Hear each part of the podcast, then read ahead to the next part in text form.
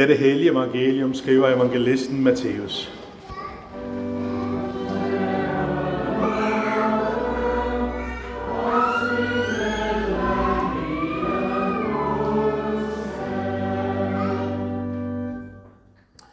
De 11 disciple gik til Galilea til det bjerg, hvor Jesus havde sat den stævne. Og da de så ham, tilbad de ham, men nogle tvivlede. Og Jesus kom hen og talte til dem og sagde, mig er givet al magt i himlen og på jorden. Gå derfor hen og gør alle folkeslande til mine disciple, i det I døber dem i faderens og søndens og helligåndens navn. Og i det I lærer dem at holde alt det, som jeg har befalet jer. Og se, jeg er med jer alle dage indtil verdens ende. Amen.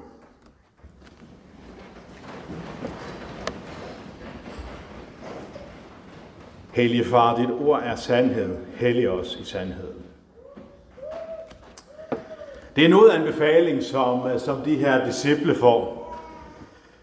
Øhm, hvem er det, som har stået der og lyttet til Jesus, der har kommet med det her budskab? Vi hører i hvert fald, at de er de 11. Måske er det enkelte andre, men umiddelbart ser det ud til, at det var de her 11 personer, som stod og så Jesus far til himmels. Det var til de her 11 personer, at Jesus sagde, gå derfor hen og gør alle folkeslagene til mine disciple. Kunne han ikke bare nøjes med at sige til de her 11 personer, gør dine børn til mine disciple, eller fortæl din kone, at hun må komme til tro på Jesus, eller i det mindste, at de kunne nøjes med deres venner og omgangskreds. Nej, Jesus skulle absolut stå et alt for stort brød op. Gå derfor hen og gør alle folkeslagene til mine disciple. Det er noget af en mission. Det er noget af en mission. 11 mænd. Alle folkeslag. Man kan sige, at det var selvfølgelig var heldigt, at det skete for 2000 år siden, hvor der ikke boede 8 milliarder mennesker på jorden. Men se, der boede faktisk, regner man med, 300 millioner mennesker på jorden. 11 mænd, 300 millioner mennesker. Og ingen radio, ingen tv, Intet internet, ingen telefon, ingen af de her moderne kommunikationsmidler og et ret langsomt postvæsen. Men de gjorde det. De gjorde det. Det gik i gang. Det lå sig ikke slå ud. Og i dag, i dag er kristendommen verdens største religion. Der er faktisk, man regner med, en tredjedel af alle beboere i verden betragter sig selv som kristne. En tredjedel. Og det begyndte med de her 11 mænd. Og så de andre disciple, som også var kommet til tro på Jesus. Vi ved også i forbindelse med Pinsedag, at det drejer sig om cirka 120 mennesker i alt. I alt.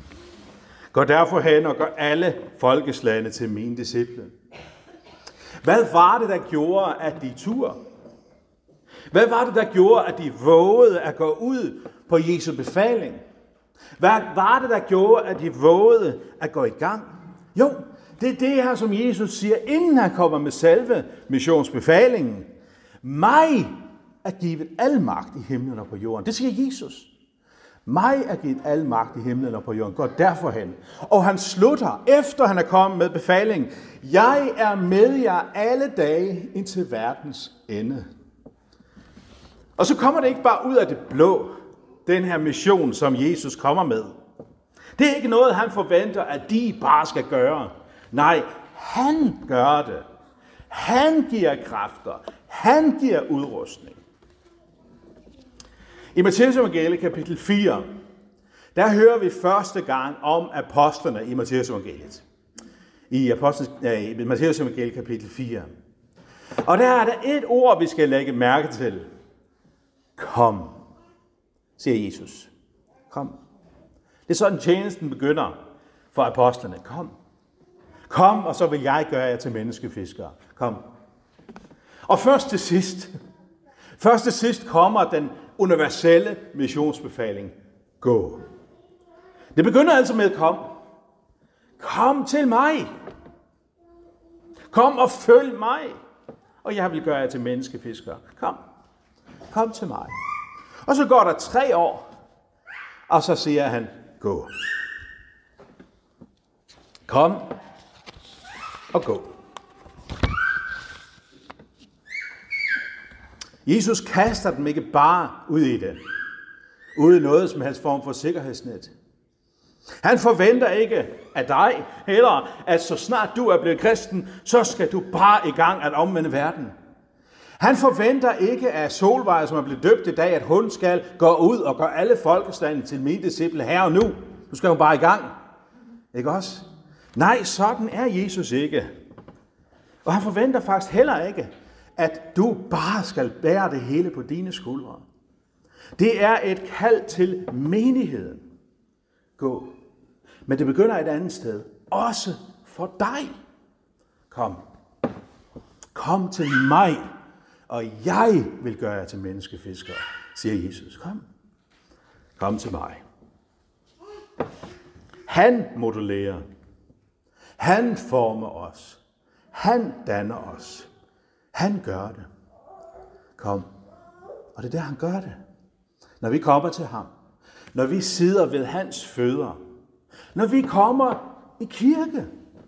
For at modtage hans nåde. For at samles med Guds folk for at bede. For at komme til alders. For at blive døbt. Kom, der kommer vi. Eller derhjemme, når vi vælger at læse et Guds ord, der kommer vi til ham. Og han gør noget ved os. Han danner os, han former os, han modellerer os. Kom. Når du beder, når du kommer til ham, og I siger til Jesus, Jesus, jeg har svært ved det her. Jesus, jeg ved ikke, hvad jeg skal stille op. Jeg tvivler. Kom. Kom til mig, alle I, som er trætte. Kom. Og ingen, der kommer til mig, vil jeg vise bort, siger Jesus, som I hørte i begyndelsen. Kom. Det begynder med din dåb. Befalingen om at gøre, gå ud og gøre alle folkeslagene til mine disciple ved at døbe dem. Det begynder ved din dåb, hvor Jesus siger til dig, kom, kom, og jeg vil gøre dig til en menneskefisker. Ansvaret ligger ikke hos mig. Ansvaret ligger ikke hos dig. Ansvaret ligger hos Gud. Og han kaldte hele sin kirke til at gå. Vi læste fra Efeserbrevet før. Lovet være Gud, vor Herre Jesu Kristi Far, som i Kristus har velsignet os med al himlens åndelige velsignelse i sin gode vilje, forudbestemt han os til barnekår hos sig ved Jesus Kristus til lov og pris for hans nådes herlighed, som har skænket os i sin elskede søn. I ham har vi forløsning ved hans blod, tilgivelse for vores sønder ved Guds rige nåde. I ham blev også I, da I kom til tro, besejlet med forjættelsens hellige ånd, som er pantet på vor arve, indtil forløsningen kommer for hans ejendomsfolk. Til lov og pris for hans herlighed. Se, Gud, Gud er den aktive. Gud, Fader, Jesus Kristus, forjættelsens hellige ånd. Det er ham, der sætter tingene i gang. Det er ham, der giver styrke. Og det er ham, der kommer med kaldet. Først kom, og dernæst gå.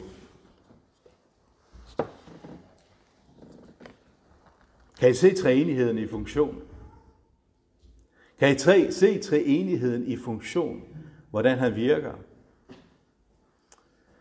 Da jeg sendte en invitation ud på Facebook, som man også kunne se på, på hjemmesiden, jeg ved ikke, om man har lagt mærke til det, men der er der en illustration, en illustration af treenigheden, hvor vi ser, at det er en treenighed. Det er faderen, og det er sønnen, og det er helligånden. Alligevel så hænger de uløseligt sammen, for sådan er Gud. Sådan er Gud. Der var en, der så det her, som jeg havde øh, lagt op, og så lavede hun simpelthen sådan en lanterne, hvor hun lavede selve symbolet og satte den på. I kan se den, hvis I kommer lidt tættere på deroppe til, til venstre for jer, hvor lanternen står. Der kan I se symbolet. Symbolet der, som skal minde os om treenigheden. Men der skal minde os om noget mere. Jeg ved ikke, om I lægger mærke til det. Jeg ved ikke, om I lægger mærke til det, at, øh, at i teksten, der står der ikke, lovet være Gud vores far, men vor Herre Jesu Kristi far. Hvorfor siger, Jesus, nej, hvorfor siger Gud ikke, eller Paulus ikke, hvorfor siger Paulus ikke vores far? Hvorfor siger han Jesu Kristi far? Det tror jeg er helt bevidst. Det har han en overordnet pointe med. Og det er netop noget, vi skal se, når vi ser på treenighedens fællesskab, kærlighed, fuldstændig kærlighed, som er til hinanden. Kærlighed mellem faderen og sønnen. Se, det er det, vi skal se. Kærligheden mellem faderen og sønnen. For hvad er det, der sker, når vi kommer til tro på Jesus? Jo, så sker forløsning. Så får vi fuld tilgivelse, og når det sker, så får vi lov til at indtage Jesu plads i forhold til Gud far. Selvfølgelig ikke det her med, at vi bliver Jesus, som i, og som, som i, at vi bliver guder, men i relation til faren. At vi får en så tæt relation til Gud, som man oplever i Gud, den er harmoni. Vi bliver draget ind i fællesskabet. Vi får lov til at blive Guds børn.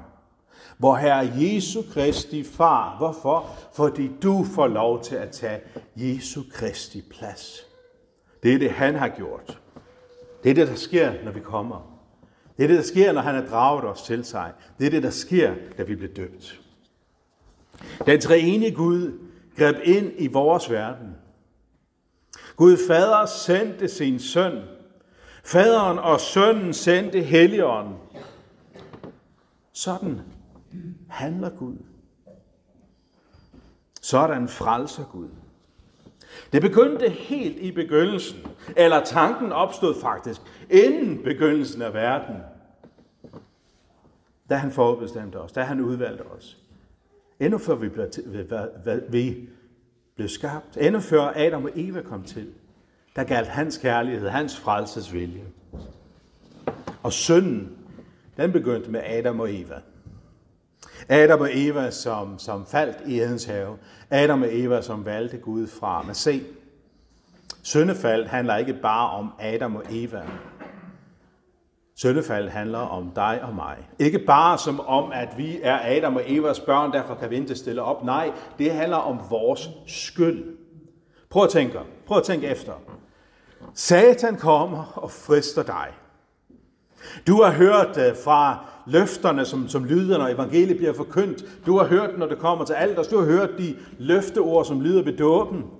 Der får du en særlig gave fra Gud. Men du har også hørt Gud sige, i må ikke synde. Gå og synd, for nu er ikke mere. Og så kommer Satan. Så kommer Satan og visker ind i dit hjerte, visker ind i dit liv. Ah, har Gud virkelig sagt? Har Gud virkelig sagt, at du ikke må det der? Så alvorligt er det heller ikke. Alle gør det. Hvis du gør det, så får du det bare bedre med dig selv. Vil Gud måske ikke, at vi skal være lykkelige? Nej, det samme fristelse, som man kommer til Adam og Eva med, og hvad sker der? Ja, nogle gange kan vi måske stå lidt imod, men selv der, hvor vi står imod, der sker der noget heroppe. Der sker der noget i vores sind, og vi falder.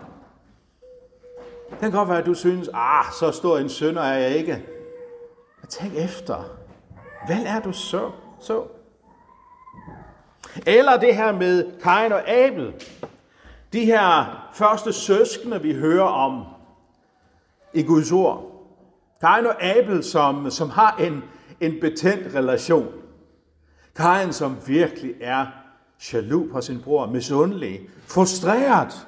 Og det fører faktisk til, det fører faktisk til, at han tager sin bror, bror af live. Han dræber ham. Jamen Jon, jeg har da aldrig dræbt nogen. Nej, men det skete før han slog ham ihjel. Der lurede sønnen ved ham. Lokkede ham. Og ikke også, det var der, at tankerne opstod i Kains øh, sind. Hvorfor skal han af, og ikke mig? Jeg prøver så meget. Hvorfor er det, jeg ikke bliver belønnet? Hvorfor ser de ikke mig? Hvorfor får jeg ikke anerkendelse? Helt ærligt, hvis du skal være helt ærlig, kan du ikke se det i dit eget liv? Jeg kan i hvert fald se det i mit liv. Og jeg ved godt, der er ikke alle, der ser det hele tiden. Men hvis du tænker rationelt, hvis du tænker fornuftigt, selvom du ikke føler det, kan du ikke godt se det. I hvert fald så er det for sådanne mennesker, at Jesus kom for at bringe forløsning. Hvad betyder det? Det betyder, at vi er ikke forløst, os der er syndere. Vi er ikke forløst, vi er bundne. Og han kommer for at bringe tilgivelse. Hvad betyder det? Det betyder, at vi er syndere og har brug for tilgivelse. Det er derfor, Jesus siger, kom. Kom til mig. Kom og få noget. Kom og få forløsning. Kom og få tilgivelse. Lad mig bære din byrde. Er vi bedre end Adam og Eva? Nej, det er et retorisk spørgsmål. Vi er ikke bedre end Adam og Eva. Vi er skyldige til den evige fortabelse, som også Adam og Eva er. Derfor er det, vi har brug for Jesus. Derfor er det, vi har brug for dåben. Derfor er det, vi har brug for korset. Derfor er det, vi har brug for Bibelen. Derfor er det, vi har brug for at høre løftet gentaget og gentaget og gentaget. For således elskede Gud verden, at han gav sin enbårne søn for at enhver, som tror på ham, skal have evigt liv. På ham. Så er der nu ingen fordømmelse for den, der er i Kristus Jesus. Det handler om ham. Se, når vi tror på Gud, når vi er døbt til at tilhøre ham og tror på det, vi har fået givet der, så er vores identitet i ham. Vores identitet, når vi tror på Jesus, er, at vi er Guds børn. Vi har fået barnekår hos, Jesus, hos Gud. Vi får lov til at have den samme fader-barn-relation til Gud, som Jesus har til sin far. Det er den identitet, vi har. Vi er himmelvæsner. Vi er paradisborgere. Og når vi er Guds børn, så har vi Helligånden. Helligånden, som er Gud. Helligånden, som viser os, at Gud er på vores side. Helligånden, som råber i vores hjerter, far. Abba, fader. Gud er vores far. Gud er vores bror. Og Gud giver os kræfter til at gå ud på hans befaling. Nu håber jeg, I er med. Missionsbefalingen er en enorm opgave. Men Gud gør det. Gud giver kræfter. Gud udruster. Det ligger ikke bare på dine skuldre. Det ligger hos Gud og kaldet gælder hele Guds menighed. Derfor skal vi også gå. Derfor skal vi også gå, os der sidder her til Guds tjeneste. Først skal vi komme til ham. Dernæst skal vi gå. Kirkens kald er at gøre alle folkeslagene til Jesu disciple. Det er kaldet. Og af Guds fantastiske noget, hvad er der sket? Kirken er kommet rundt omkring på hele jordkloden. Det begyndte med de her 11 mænd. Kirken har nået rundt omkring hele jorden. Det betyder ikke, at øh, det har nået ud alle steder, men rigtig mange steder. Det betyder ikke, at alle mennesker i verden har hørt ordet om Jesus, men mange har. Men lad os bede for dem, som endnu ikke har hørt budskabet. Lad os bede for, at de må få lov til at møde Guds ord. Lad os bede for, at Gud må sende missionærer ud. Lad os være dem, som støtter dem, som bliver sendt ud, både økonomisk og ved forbøn, så at ordet må nå endnu længere ud, så flere må lære Gud at kende. Men missionsbefalingen, den gælder også her. Også her lyder kaldet. Også her i Ølgod, i Lindbjerg, i Gårde, i Krusbjerg, i vores lokalområde. Også her lyder det, gå og gør beboerne i Ølgod og omhegn til mine disciple. Det er vores kald som Ølgod valgmenighed. Men kan vi det? Kan vi gå ud og gøre beboerne her til Jesu disciple? Kan vi det? Er det overhovedet realistisk? Er det overhovedet realistisk? Hvad med alle fordomme, som folk har imod os? Hvad med det her med, at øh, danskere heller, helst ikke vil have noget med religion at gøre, i hvert fald i det offentlige rum? Det er sådan en privat sag. Hvad med det her med, at folk egentlig ikke rigtig har brug for Gud i dag? Hvad gør man ved det? Men nogle tvivlede. Stod der om de 11 apostle. Nogle tvivlede. Tænk, her er de forsamlede. Jesus særligt udvalgte disciple. Dem har kaldt apostle. De havde set Jesus sejre over døden. Alle havde vidnet Jesu opstandelse, og her ser de ham igen. Men de tvivlede. De havde set det ene mirakel efter det andet. Men de tvivlede. Hvad tvivlede de på?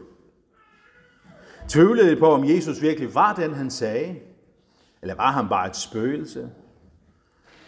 Var, virkelig, var Jesus virkelig den, som havde al himlens og jordens magt? Eller må det, måske var det også opgaven, de tvivlede på? Hele verden, alle folkeslag? Vi ved det ikke. Men det vi ved, det er, at Jesus udpegede ikke dem, som ikke tvivlede. Jesus udvalgte ikke superkristne, superfromme mennesker. Nej. Han kaldte os. De her fik alle sammen kaldt, også dem, der tvivlede. Gå derfor hen og gør alle folkeslagene til mine disciple. Personligt kan jeg godt få mindre værtskomplekser, når det handler om at fortælle øh, ikke-kristne om Jesus. Jeg kan godt få mindre værtskomplekser, fordi jeg tænker, hvad har jeg at give dem? Hvem er jeg, at jeg skal fortælle dem, at de har taget fejl, og jeg har ret? Hvis I kendte til min personlige historie, så ville det overhovedet ikke være et særligt fromt vidnesbyrd om, hvem han er. Eller mit sind, eller mine tanker. Hvad med tvivlen i mit sind? Hvad med, at de ofte måske har endnu mere styr på deres liv, end jeg har? Hvordan kan jeg så gå ud og fortælle om Jesus? Og der er det, Jesus siger til mig og til dig, kom, kom til mig, til Jesus. Det er der, det begynder. Det er ved Jesu fødder. Det er i tilgivelsen. Det er i forløsningen. Det er i frelsen. Det er ved nådemidlerne, i dåben, i nadvåren, i forkyndelsen, i skriftemålet. Det er der, det begynder. Kom. Kom til mig. Personligt vil jeg ikke have stået her i dag, hvis ikke nogen i kirken havde adlydt kaldet, da Jesus sagde gå. Jeg blev ikke kristen ud af det blå. Jeg blev kristen, fordi der var nogen, der fortalte mig om Jesus. Jeg havde en mor, som dagligt bad for mig. Som fortalte mig bibelhistorier. Kom. Jeg havde en farmor og farfar, som altid tog mig med, mig i kirke, tog mig med i kirke, da de skulle i kirke, da jeg besøgte dem. Kom. Jeg var også så heldig, at jeg havde flere venner, som troede på Jesus. Selvom jeg ikke gjorde, så havde jeg mange venner, der gjorde. Og ved hvad de gjorde? De vidnede om Jesus. Og se, nu er det ikke for at hænge dem ud, men de var altså ikke perfekte mennesker. De havde faktisk alle ikke særlig meget styr på deres liv, og helt seriøst. Da jeg skulle i byen og drikke mig øh, fuld og feste, så var der også nogle af dem, der faldt i en gang imellem. Det, det er ikke for at give jer en undskyldning til at gøre det, vel? Det er bare for at sige, at det var ufuldkommende mennesker, der rent faktisk fortalte mig om Jesus. Ufuldkommende mennesker. Ikke mennesker, der havde styr på det. Men på grund af ordet, på grund af ordet, som de bragte, fordi at de gik, der fik jeg lov til at høre det her kald. Kom. Og jeg kom til tro på Jesus. Som 17-årig blev jeg kristen, fordi der var nogen, der hørte kaldet. Gå. Du som sidder her i dag, du som tror på Jesus, hvorfor gør du det? Hvordan begyndte det? Hvad var det, der skete for, at du kom derhen? Hvordan kan det være, at du er kristen i dag? Lov og tak og evig ære være dig, vor Gud, Fader, Søn og Helligånd, du som var, er og bliver, en sand treenig Gud, højlovet fra første begyndelse, nu og i al evighed. Amen.